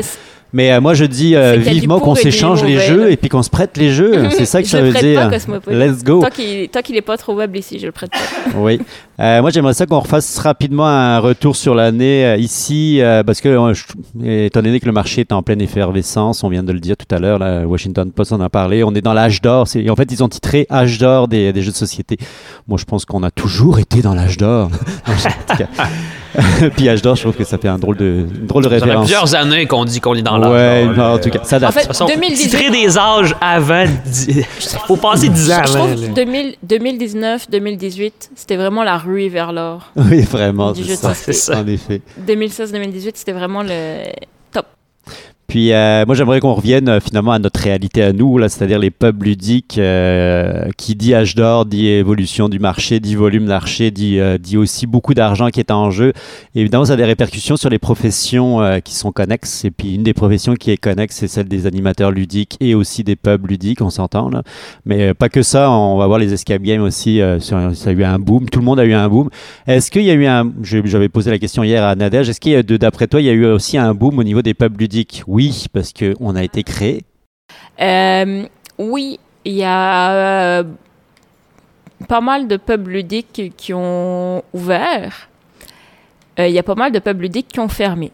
Il y a eu la pandémie quand même. Donc, ce qu'on a vu au niveau de la province de Québec, on a vu moins de chaînes de pubs ludiques différentes et plus de franchises. En tout cas, c'est ce qu'on remarque. Donc, euh, donc, euh, je sais pas euh, ce à quoi c'est dû, mais en même temps, on a vu ça pendant toute la pandémie. Là. Les petits cafés ferment, mais ça, les ça- Tim Hortons fleurissent. Euh, C'est parce que c'est plus facile. c'est une question de d'avoir un peu d'argent en backup ou de c'est un- une grande chaîne est beaucoup plus résistante.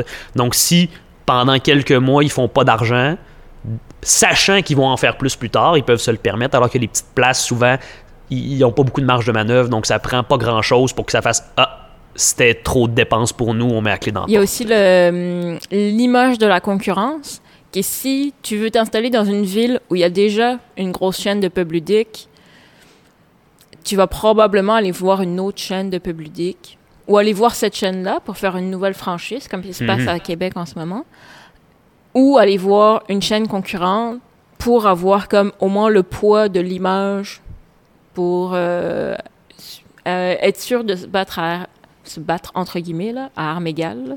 Moi, je pense qu'à partir du moment où il y a une guerre commerciale, ça veut dire qu'il y a réellement un marché à prendre. Ah, il y a carrément un marché. euh, Mais en plus, on voit que euh, tout le monde se bat pas pour le même public dans les pubs ludiques. On dit les pubs ludiques, puis les franchises de pubs ludiques, mais euh, c'est pas du tout les mêmes clients qui vont euh, au Joker, euh, à la revanche ou euh, à Randolph. Il y a des, des, des clients qui vont à Randolph que jamais dans leur vie ils auraient mis les pieds à la revanche parce que c'est pas des joueurs de jeux de société à la base. Il y a des joueurs de la revanche qui viendront jamais au Randolph parce qu'ils se disent ah c'est juste des jeux de partie. Donc Ouais, a chacun a comme ses forces. là. Tout à Mhm. fait. Puis euh, je- moi, ça me fait rebondir, mais on reviendra aussi sur notre pub. Mais euh, ça me fait rebondir sur le fait qu'il y a aussi de plus en plus un intérêt pour le ludique à l'intérieur de- d'activités qui sont pas ludiques à la base. Donc pour, euh, pour vraiment autre chose, complètement d'autres domaines. Je pense, euh, moi, parce que je l'ai vécu réellement en live toute l'année, c'est dans le tourisme. Il y a vraiment un intérêt profond du tourisme pour le ludique, pour, pour, pour apporter finalement des activités qui sont euh, un petit peu différentes, qui vont permettre d'attirer aussi un type de public. Donc on, on sort un petit peu du, euh, de, la, de, la, de la branche purement jeu. Est-ce que c'est plus depuis la pandémie? Je pourrais pas le dire. En fait, j'avais jamais euh, Ah, prospecté avant à ce point-là. Mais je t'avoue que non, j'ai vraiment senti, c'est assez impressionnant, sérieusement, je, que ce soit dans les, euh, en hôtellerie, que ce soit euh, dans les activités euh, tourisme plein air, que ce soit aussi euh, dans les cafés qui sont pas des cafés ludiques. Peut-être que maintenant, on fait un petit peu plus. on, parle un petit peu plus de ludique en tant que, que objet précis. Alors que moi, je me souviens quand j'étais jeune, que j'ai commencé dans l'animation, le ludique était rentré dans socio-culturel comme un gros fourre-tout où il y avait euh, vraiment tout ce qui pouvait être de l'animation. Et les jeux de société, comme t'es comme rentré là-dedans. Euh, alors que peut-être maintenant, on parle plus de ludique en tant que chose à part. Oui, en effet, en fait, ça a pris. Premièrement, il y a une définition qui s'est, euh, comme je dirais, concrétisée pour le- pour l'esprit des gens, parce qu'en effet, les gens avaient aucune, excusez-moi l'expression, avaient aucune idée de euh, ça voulait dire quoi une animation ludique. En fait, même, je pense qu'on y reviendra, mais je pense que pour moi, en 2022, il y a une vraie concrétisation de ce qu'est un animateur ludique, là, même si ça, existait avant. Il y, a eu vraiment une précision qui s'est euh, faite progressivement et qui n'était pas forcément aussi claire avant et puis qui maintenant commence vraiment à prendre naissance de plus en plus. Mais maintenant, il y a vraiment, dans l'esprit de certaines personnes, il y a ce- cette volonté de peut-être euh, utiliser une activité avec une définition plus claire, ou en tout cas une vision qu'ils ont plus claire, euh, de, comme un atout, un atout pour leurs propres activités personnelles, donc privées. Et je trouve que là, il y a vraiment quelque chose qui est en train de se faire, donc une étincelle, qui a vraiment une propagation de tout ce qui est du domaine ludique vers des domaines qui sont extérieurs au ludique par essence et par, euh, et, euh, par nécessité. Ouais, puis je, pense effectivement, mais ça vient aussi, j'ai l'impression, avec euh, la, la popularité qui augmente des jeux de société en général. Donc, il y a plus de gens en général dans la population qui connaissent les jeux de société. Ça augmente les chances qu'ils viennent utiliser ce qu'ils connaissent dans un autre contexte. Donc, tu sais, je pense aux, aux enseignants. Euh, moi, quand j'étais jeune, à l'école, il y avait personne qui utilisait des jeux de société. là. Exact. Ah, ouais. Presque, là, très, ou très très peu. Alors que maintenant, euh, je travaille dans une école, puis euh, des profs qui n'ont pas un jeu de société, ça existe pratiquement pas. Exact, exact. Donc, c'est sûr que service de garde, ça c'est normal, ça il y en a toujours eu. là. Mais pour le vraiment qu'ils vont utiliser dans leur classe, euh, c'est pratiquement toutes les profs, c'est rendu là, ou presque. là. Moi, ça me, juste un aparté, mais ça me fascine en pub euh, quand tu as, des groupes d'enfants là, avec leurs parents, puis que les groupes d'enfants commencent à sortir un loup-garou, puis expliquent le loup-garou à leurs parents. Puis euh, pour eux, c'est tout à fait normal jeux- et logique. Il y a des jeux qui ont été extrêmement publicisés, donc je pense à ça. Je pense que c'est arrivé zéro fois euh, que je parle à un enfant dans le pub qui ne connaissait pas déjà Double ou Spotted, Oui, là, que c'est le même effet. jeu euh, sous deux noms. Donc, tu sais, il y a certains jeux comme ça qui sont très très connus au final. Ouais. Bah, Ghost Blitz aussi est pas mal utilisé. là. Oui, oui, mais mais ça. je trouve que euh, finalement, on a maintenant, enfin, j'ai l'impression que je sais pas si c'était à d'autres époques, mais à notre époque, c'est un peu plus autorisé entre guillemets de jouer lorsqu'on est adulte. Euh, on voit justement les pubs ludiques, mais aussi les escape rooms, euh, des, des fois des bars à, à casse-tête, des choses comme ça. là. Des bars à casse-tête, Ouais, ça des- existe? Des bars à casse-tête, ça existe. Moi, je pense sais penser au pas. bar à chat. Moi, je pense qu'il y aurait un bon, une, bonne, euh, une bonne association bar Moi- à chat, bar à casse-tête et bar à jeu. Moi, je vois comment c'est difficile de ne pas perdre de pièces de jeux de société. Là. Puis on voit quand même, on a une liste de matériel, c'est assez clair au niveau des jeux de société, mais au niveau des casse-têtes, je sais pas comment ils font. Je suis Euh, d'accord, mais c'est pas si grave au bout d'un moment. Hein. C'est- Ouais. suffit juste, suffit c'est juste c'est un bar, là, donc euh, Puis, tu je- bois du vin et puis euh, t'oublies. Voilà, c'est euh, ça. qu'ils Je pense pas qu'il y ait beaucoup de gens qui s'attendent à finir leur mille morceaux. Ou alors je dirais comme mon fils, tu as juste à prendre une pièce et à revenir à la fin pour mettre le- la dernière pièce du morceau. Wow. Mais en tout cas, c'est comme un peu plus, je sais pas, accepté ou un peu plus populaire de d'avoir ces espaces de jeu. Euh, C'est- même quand plus- t'es adulte. C'est plus uniquement familial. C'est ça que j'ai l'impression Oui, aussi. Euh, contrairement à avant où c'était, en tout cas de mon impression, que c'était quelque chose de très familial. Donc les gens en général jouaient, mais c'était quand, oh, on est la famille au chalet ou on est la famille dans le temps de Noël, fait que là on va sortir le jeu de société. Alors que maintenant c'est c'est plus généralisé. Euh, chez les gens en général, que t'es comme, ah, on fait une sortie entre amis, qu'est-ce qu'on fait? Ah, on peut faire de quoi de, de ludique? C'est le fun aussi de voir ça euh, au Québec ou même au Canada, où c'est un petit peu plus euh, culturellement, c'est un petit peu plus accepté de faire comme plus des activités sportives euh, et un petit peu moins, euh, un petit peu moins des choses ludiques. Bah oui, c'est- on reste en cabané. Hein. Mais euh, oui, non, c'est, je suis d'accord avec toi. Euh, moi, j'aimerais ça qu'on revienne sur, nos- sur nos activités à nous. euh, bah, pour que ça reste quand même intéressant pour tout le monde. J'aimerais ça qu'on fasse un espèce de bilan de- des jeux qui sont le plus sortis euh, au, dans le pub à Québec. Parce que je trouve que c'est vraiment quelque chose qui on n'entend pas souvent parler. Les, les jeux qui sont le plus sortis en 2022, c'est les jeux qui sont le plus sortis en 2021, c'est les jeux qui sortiront Ah, le je plus en suis encore 2023, drôle. Moi, moi je pense qu'il faut commencer aujourd'hui. C'est ça, il faut commencer aujourd'hui à parler de ces jeux-là pour voir s'il n'y a pas une évolution qui va se créer. Parce qu'en effet, je pense qu'il y a des, quand même des, des jeux en effet qui donnent l'impression qu'ils ont toujours été là, mais Télestration n'a pas toujours été là. là. Euh, Euh, TTMC Ouais, puis pas il y a des toujours jeux été qui là. sont devenus pratiquement instantanément des succès. Exact. Esquisser- Dans en fait, là. esquisser, esquisser Télestration, euh, qui est le même jeu, là, c'est le même, euh, le même problème que, problème entre guillemets, que, que Loup-Garou, que Monopoly, qui est comme, c'était un jeu oral qui a existé pendant longtemps, jusqu'à ce que quelqu'un se dise, hey, il y aurait moyen que je fasse de l'argent là-dessus. là? Je suis d'accord avec toi. Mais moi, j'aimerais ça qu'on essaye aujourd'hui, comme ça, ça peut devenir aussi un rendez-vous à chaque année, euh, qu'on essaye aujourd'hui de comme évaluer c'était quoi les jeux qui ont le plus, qui sont le plus sortis sur le plancher cette année. On, on fera pas une liste exhaustive, mais on va Non, rester quand même ça. dans des catégories pour essayer de, de, de se Je faire une pense que c'est important de dire aussi que, euh, veux, veux pas, j'ai un biais là-dessus, que les jeux qui sont le plus sortis, ben, c'est ceux-là que moi j'ai le plus présenté. Ouais, mais en Euh, tout cas, selon ce que je sais. Mais généralement, quand je présente souvent un jeu, c'est qu'il est bien reçu quand je le présente. Alors toi, d'après toi, François, euh, tu mettrais qui en première dans ta, dans, Moi, ta liste? Mon numéro un pour moi, c'est Just One. Just One, je le présente pratiquement tout le temps, puis c'est un succès à chaque fois. Euh, alors, Ça m'est prêt. Ouais. Moi, j'ai la chance de voir un peu tous les animateurs et animatrices. Oui, hein, tu as une vision globale. Euh, celui qui ressort le plus souvent, c'est Aouin. Ah ouais. C'est ça, je suis d'accord. Ah ouais, c'en À est la, un des à gros la aussi. fois à deux, Et TTMC. jusqu'à 6-8. là. Ouais. Parce que c'est, en moins, c'est le, le- un des meilleurs jeux aussi pour. T'as deux, t'as une personne qui vient en couple au pop, qui est quand même un, un- un type de personne qui est là souvent. Puis ça, c'est un des jeux qui fonctionne bien à deux joueurs, surtout une première date Voilà. ou en tout cas pour une date, peu importe. Euh, c'est bon. TTMC aussi. Parce qu'on en parlait avec Maxime, que c'est un des jeux les, qu'on considérait comme le meilleur jeu de pub. Là. C'était c'est le jeu qu'on s'est mis d'accord, c'est TTMC, parce que à cause de sa versatilité. Euh, contrairement à, euh, mettons, Just One, que j'aime beaucoup, mais 3, ça fonctionne, mais c'est à partir de 5-6 que ça devient plus intéressant. Euh, TTMC, ça fonctionne peu importe le nombre de joueurs. Ça se joue de 2 à j'ai 50, je pense, le plus que j'ai animé pour ce jeu-là. Sauf que ça prend un animateur dans ce temps-là. mais, je pense qu'ils étaient 75. c'est ça. Donc, tu sais, c'est un jeu extrêmement versatile qui est intéressant. C'est sûr que si tu veux rien savoir des jeux de connaissance générale, c'est pas un bon jeu. Mais, mais ouais, TTMC, pour moi, c'est un Il des... y a, euh, il y a un, il y a un jeu que les, les animateurs, euh, je pense, euh, ne, ne remarquent pas qu'ils mettent très souvent parce qu'ils posent la boîte sur la table puis limite ils s'en vont. C'est euh, Linkto.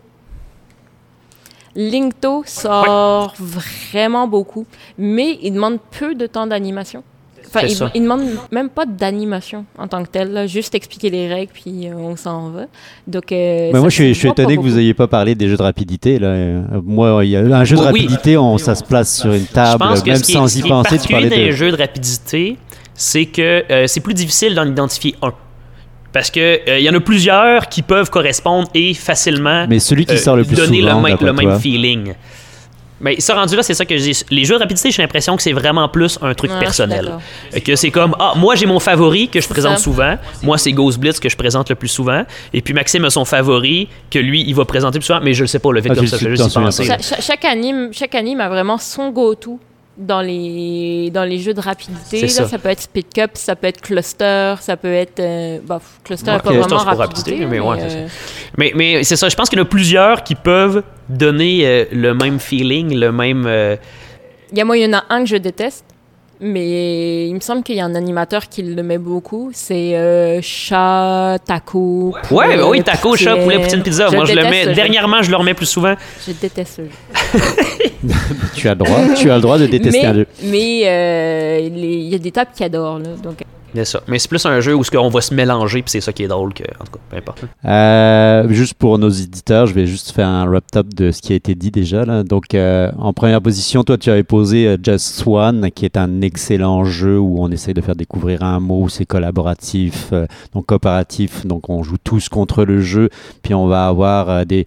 Ce que les gens aiment beaucoup, c'est le matériel aussi, assez bizarrement. Oui, quand on oui, sort non, le matériel, d'un seul coup, tout le monde fait Ah Alors que c'est des petits chevalets sur lesquels on écrit. C'est ça, c'est juste qu'on écrit de, sur le matériel du jeu, puis c'est pas un petit papier. Fait que c'est. C'est ça. c'est- Mais ça a l'avantage qu'il vieillit moins vite que nos A1 ou nos, ou nos téléstrations. Tout à fait exact. A1, le deuxième, c'est un jeu très social où on va essayer de classer par ordre de préférence cinq propositions qui n'ont rien à voir les unes avec les autres et on va essayer de deviner comment pense l'autre personne. Donc ça permet de d'ouvrir les discussions. Donc c'est vraiment, tu l'as très bien dit, c'est un jeu qu'on peut placer euh, principalement avec des petits couples en date. euh, C'est parfait. Euh, et en effet, il vieillit extrêmement mal, je le confirme, parce que là, on peut quasiment plus lire les, euh, les cartes les sont cartes. Là, il faut que j'achète des sleeves. le troisième que vous avez cité, c'est TTMC, qui est le jeu de quiz par excellence, parce que c'est un jeu de questions qui va vraiment dans toutes les directions, avec une auto-évaluation, donc super pertinent à placer dans toutes les conditions possibles. Même les gens qui disent, moi je déteste les, les jeux de quiz parce que je suis pas bon, bah tu amènes TTMC, tu leur prouves à quel point ils sont bons. Parce qu'en fait, si tu réponds pas à la première question au premier niveau, c'est qu'il y a vraiment un problème cognitif. Euh, ouais, ou c'est vraiment une affaire de connaissance culturelle. Donc, tu sais, qui est Véronique Cloutier? C'est aucune idée c'est qui Véronique Cloutier parce que tu viens de France, ça se peut. tu sais. C'est- exact.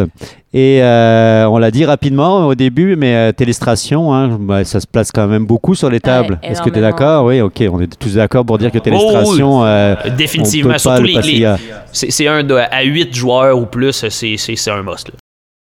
Toi, tu as parlé de Link 2. Moi je, moi, je le pressens moins, personnellement. Je l'ai moins Moi, senti parce que je le sors pas beaucoup. En tout cas, j'ai l'impression de pas le sortir tant que ça. Mais tu as raison, s'il y a un deuxième. on a des collègues qui le placent beaucoup. Moi, j'ai plus le feeling que cette année, j'ai euh, placé plus de 0 à 100 que de Link 2. Ouais, mais c'est très ouais. personnel encore, là. Donc, euh, je vais Mais pas vrai parler que pour tout le monde. mais 0 à 100 est sorti euh, au est mois sorti cette année. au mois de juillet, un truc comme Ouais. ça. Euh, donc forcément, il a comme une moitié d'année en moins. Ouais, c'est ça. hein. Euh, c'est comme euh, Oli Guacamole l'année dernière.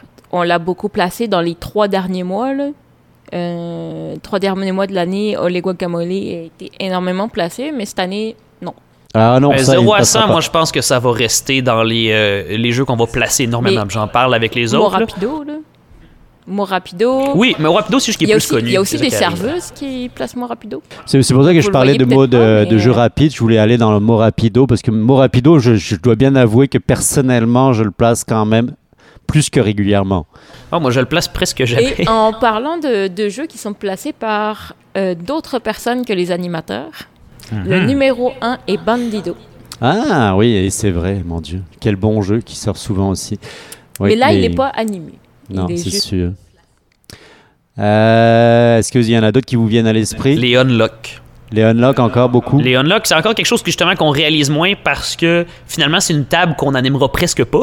Ouais, c'est vrai. Mais t'arrives, t'expliques la base, puis après ça, ils sont partis pour une heure et vingt parce qu'ils font le, le- ils font le, le premier euh, tutoriel, puis après ça, ils font la partie.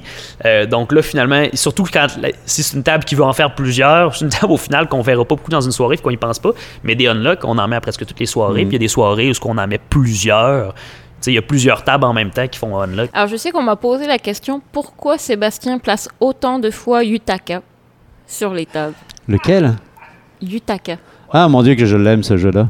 Mais c'est, je suis le seul à l'aimer, donc euh, je suis tout à Ouais, fait je le place aussi, ça, euh, tu me l'as vendu. Oh, oui, euh, non, je l'aime énormément. Pour ceux qui savent pas de quoi on parle, c'est un, c'est un jeu qui est sorti sous Ferti, qui est Ouais. plus connu pour Pitch Car, mais pour d'autres jeux comme, je pense qu'ils ont fait Complot, là, si je me souviens. Oui, si je pense que c'est eux qui ont fait complot. Ils ont sorti un petit jeu qui s'appelle Yutaka, que je me souviens jamais du nom. Quand on, quand on me demande c'est quoi le jeu que tu veux me, essayer de me placer, à chaque fois je, je vais aller voir la boîte parce que je me souviens pas. Je sais pas pourquoi ça reste pas dans mon esprit.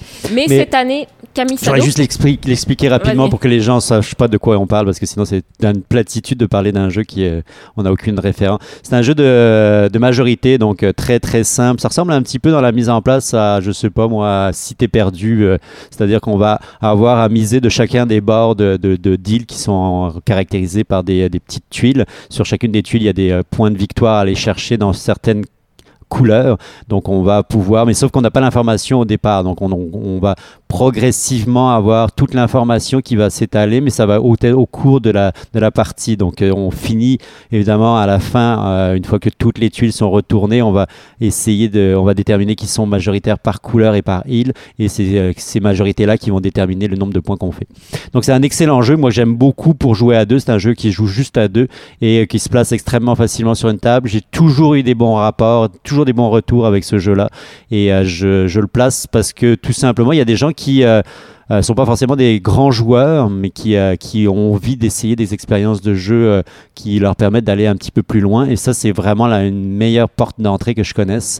Il y a des excellents jeux à deux, là, on pourra en reparler plus tard, mais en effet, ça fait partie de ceux que je place énormément, je l'avoue, mais à culpa. ça, dans les, dans les jeux à deux qui sortent le plus, euh, Corridor et Camille Sado. Ah oui, Kamisado, personnellement, dans ce type de jeu-là, là, donc là, ça, c'est les jeux qui sont plus euh, abstraits dans leur look, mettons, mais qui, euh, puis que les règles sont super simples, mais qu'il y a un niveau stratégie derrière plus, euh, plus élevé à développer, un peu comme les classiques qu'on connaît, qui sont les échecs ou les dames. Donc, ce type de jeu-là, où ce que le jeu lui-même est abstrait, mais que, puis qu'au final, les règles sont pas tant compliquées aux échecs non plus. Mais comment jouer, c'est extrêmement complexe.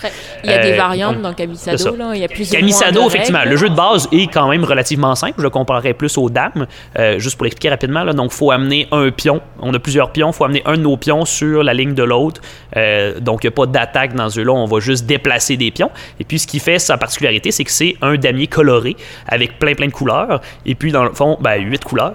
Et puis, je- ce qui va déterminer quelle pièce on joue, c'est là où ce que euh, le l'autre joueur amène son pion. Donc, si l'autre joueur amène son pion sur le rose, ben moi, je vais jouer mon pion rose. Donc, c'est un peu ça l'idée. Puis, on va déplacer comme ça. Puis là, il faut réfléchir à qu'est-ce qu'on fait pour que l'autre bouge. Euh, et puis, c'est un jeu qui est super simple, super facile à expliquer. Et puis, euh, que les gens comprennent rapidement. Puis après ça, ils jouent une première partie. Puis ils sont comme, OK, là, je comprends toutes les possibilités qu'il y a avec ça. C'est ce que j'aime avec ces jeux-là. Tu le présentes la première fois, ils sont comme, OK. Ils jouent une première partie.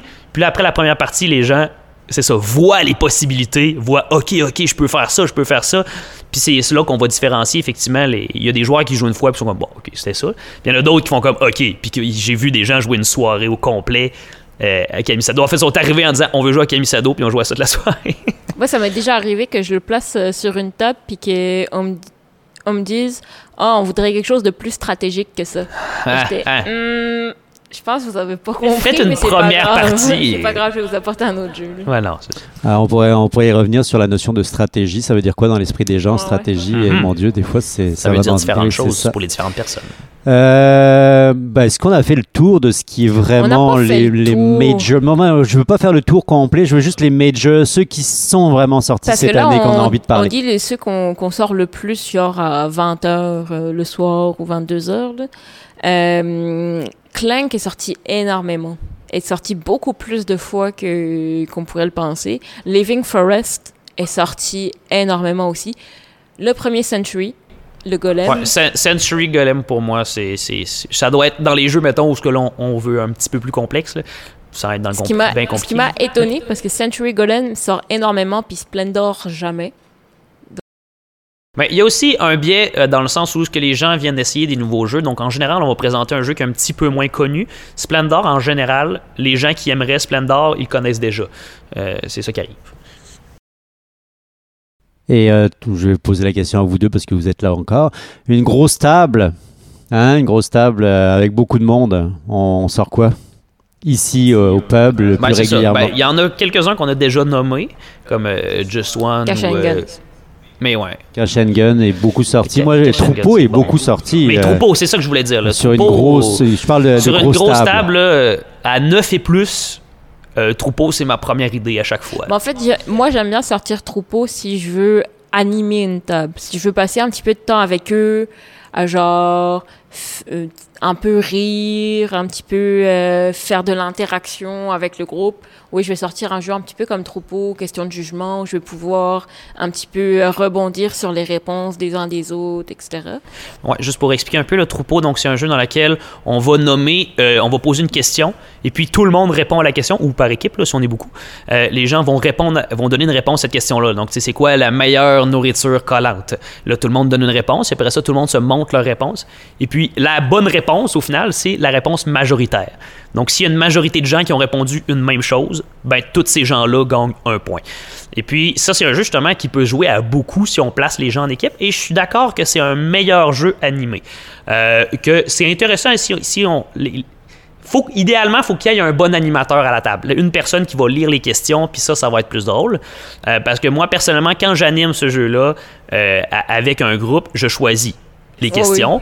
Puis, dépendant de la manière qu'ils répondent aux premières questions, ça change lesquelles questions que je choisis par la suite. Parce qu'il y en a toujours qui sont plus intéressantes que d'autres. euh. Ouais, des fois, des fois, je pige même pas les questions. En fait, je pige une carte, mais je fais juste dire une que je me souviens qui existe, puis qui est bonne à chaque fois, tu sais, mais que là, j'ai pas trouvé. Puis quand, euh, quand, quand je sens que, que le groupe est assez chaud, je passe comme euh, d'un coup à question de jugement, qui est comme le même jeu, mais euh, c'est des, des questions sur les personnes autour de la table. Donc on va, on va tout le temps répondre une personne autour de la table, puis il faut faire partie de la réponse majoritaire. Donc là, pareil, on va comme passer discrètement. Moi, ça me fait rebondir sur une tendance que j'ai perçue en 2022. C'est vraiment l'émergence ou en tout cas le renouveau pour des jeux qui euh, sont là pour blaster les gens, pour euh, vraiment euh, Ah, dire des, choses hier, vraiment soit désagréables, soit de donner des insights très croustillantes sur les autres personnes. Il y a vraiment un regain d'intérêt pour. bah, je- il, y a, il y a un renouveau dans ce type-là de jeu parce qu'on en a vu apparaître beaucoup. Là, tu as, parlé de questions de jugement. En fait, il est sorti cette année, en tout cas, pense si, que- si mes souvenirs sont bons. Je pense qu'il y a eu une petite pause dans ce genre de jeu parce qu'on a vu l'émergence des Cards Against Humanity, des créations de blagues qui ont pris un petit peu ce créneau de jeu euh, un peu euh, bête et méchant. Euh, donc pendant tout le temps où, où les, les éditeurs étaient occupés à euh, faire de l'argent sur le concept de Cards Against Humanity avec euh, Lost in Jeu, avec euh, Joking Hazard, etc., euh, on n'a pas parlé de ces jeux-là, ou en tout cas ces jeux-là n'ont plus été populaires. Mais maintenant qu'on s'est lassé des créations de blagues, ils reviennent en force. Mais ils ont comme... Ils ont toujours été là. C'est vrai qu'au niveau expérience de les- jeu sont très proches. les jeux, les, les gens les considèrent pas comme des jeux de société. Souvent, Mhm. euh, souvent c'est des, des personnes genre qui apportent ce jeu-là au bar ou qui apportent ce jeu-là chez des amis, etc. Puis ils disent pas ah venez on va jouer à un jeu. Ils disent genre ah tu connais ça c'est vraiment le fun. Puis c'est pas c'est pas considéré dans la conscience des gens comme euh, un jeu de société en soi. Qu'est-ce qu'on surveille pour 2023 Est-ce que vous avez des idées de choses que vous vouliez surveiller? Des attentes?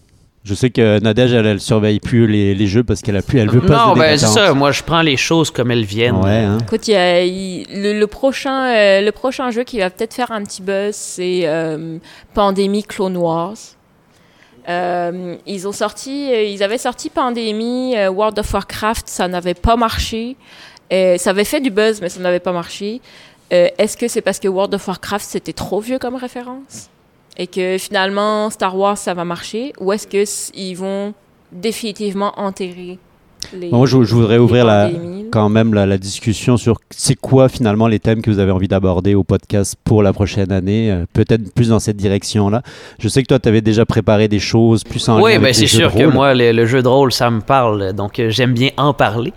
Euh, entre autres, comment être un maître de jeu, parce qu'on a déjà parlé de comment est-ce qu'on se lance dans le jeu de rôle. Maintenant, comment est-ce qu'on se lance dans le, le- la maîtrise de jeu, je sais pas comment on appelle ça, comment qu'on commence pour être un la premier maître de jeu.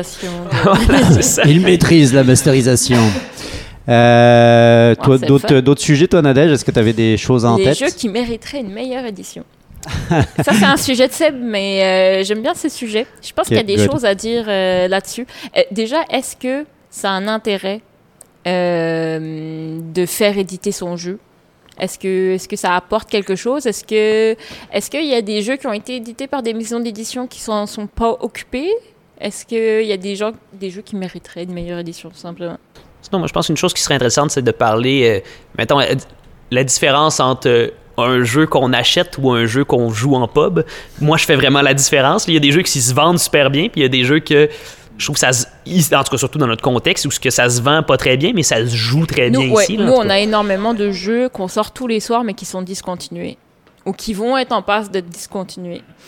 Et, et alors que c'est des jeux qu'on sort tous les soirs. Drop it. Mais là, euh, ils ont réimprimé Captain Sonar. Ah, bon. Mais il On n'y est. joue jamais, mais waouh, cool. C'est vraiment Il- c'est typiquement le jeu qu'on a envie de jouer, mais qu'on peut pas jouer. Il va être 70 dollars, je crois. Euh, ok, bah moi pour moi en ce qui me concerne c'est sûr que j'en ai plein plein plein là. Je- j'en avais déjà discuté un petit peu là mais je veux vraiment qu'on revienne sur la notion des prix euh, dans les jeux de société pour l'année prochaine. C'est sûr que moi ça me fascine de savoir euh, comment c'est où est-ce où que va l'argent. qu'on dise que le- les jeux de société sont de plus en non plus pas du tout. et non non non non j'aimerais au contraire j'aimerais remettre les choses au, au clair. L'argent va dans le marketing, tout simplement. Genre, c'est un petit peu moins cher dans le sens où il n'y a plus besoin de faire un- une publicité sur TrickTrack, mais il faut envoyer des copies gratuites euh, à tous les influenceurs. Puis les influenceurs, ils ont quoi je sais pas, 10 000, euh, 10 000 followers, là, donc il faut que tu aies plein d'influenceurs différents. Et aussi, ça paye le, le salaire d'une personne à chercher les meilleurs influenceurs à moi, qui je suis sûr que ça va donner une, discussion mais fascinante Nadège Donc quand c'est on va parler toujours- de ça C'est toujours le marketing, c'est toujours la publicité qui prend l'argent. J'aimerais qu'on parle aussi des- de notre profession, hein, l'animateur. J'aimerais ça que les gens comprennent un peu c'est quoi, parce que c'est quand même une nouvelle profession, puis je pense que ça mériterait quand même qu'on s'attarde un petit peu sur cette profession-là et toutes les tenants et les aboutissants de ces, de, de- de- bah, des, professions connexes en lien avec euh, le jeu. Euh, j'a- J'avais parlé de l'expérience de jeu. Je sais qu'on est tous en train de, progressivement essayer d'améliorer euh, nos propres compétences en ce qui concerne l'expérience de jeu, donc essayer de mieux la maîtriser, de mieux la définir à travers certaines notions. Moi, c'est sûr que le flow, par exemple, qui est une notion de psychologie, je la trouve très intéressante à, à définir, donc je pense qu'on peut aller dans cette direction-là aussi. Euh, Il y a toute l'histoire des, euh, des micro-groupes, des fans que je trouve vraiment fascinants, des gens qui pimpent leur jeu, les gens qui euh, refont des, ex- bah, pas des extensions, mais qui vont faire des, des variantes des jeux, qui vont retravailler les jeux. On disait tout à l'heure, Qui a- font un meilleur matériel. c'est ça. Donc, tu sais, le- en fait, on parlait de qui mériterait un- un- une meilleure édition. Ben, Il y en a qui le font personnellement parce qu'ils trouvent que leur jeu est très laid. Je parle de la Terraforming Mars, qui est le, le il classique. y, il y a- il y a des gens qui les vendent aussi. Si tu vas sur Etsy, tu peux avoir, euh, je sais pas, une centaine de, de pièces de charlatans de Belcastel différentes, là, parce que les gens sont, Ah, c'est parce que c'est en carton, c'est comme bof, là. Et tu peux les avoir dans tous les matériaux, toutes les couleurs possibles. Euh, en tout cas, c'est tout une- un ensemble de sujets. On a fait une grosse émission une fois de plus, hein, parce qu'on a- on C'était n'arrive énorme. Il y a, pas, il y on a pas énormément de de, s'arrêter. sujets qu'on a abordés, là. Et puis, euh, c'était pour mettre la table. Malheureusement, on n'a pas l'occasion de se voir assez souvent parce que c'est toujours un gros plaisir de parler avec vous euh, autour d'un micro. J'espère, en tout cas, je souhaite pour que l'année 2023, on soit capable de s'asseoir plus souvent et de prendre un micro et puis de pouvoir parler autour des sujets qui nous fascinent et qui nous intéressent. Ça va être euh, finalement la résolution pour moi de 2023, c'est de trouver plus de temps avec vous. Je suis d'accord. l'expérience est agréable à chaque fois. Un gros merci aussi à tous ceux qui nous écoutent et qui nous suivent. On vous aime beaucoup et puis euh, ben, restez à l'écoute. Évidemment, on va essayer de poursuivre notre beau travail de plaisir à parler avec vous ensemble de sujets ludiques. À très bientôt. Et amusez-vous bien. Bye bye.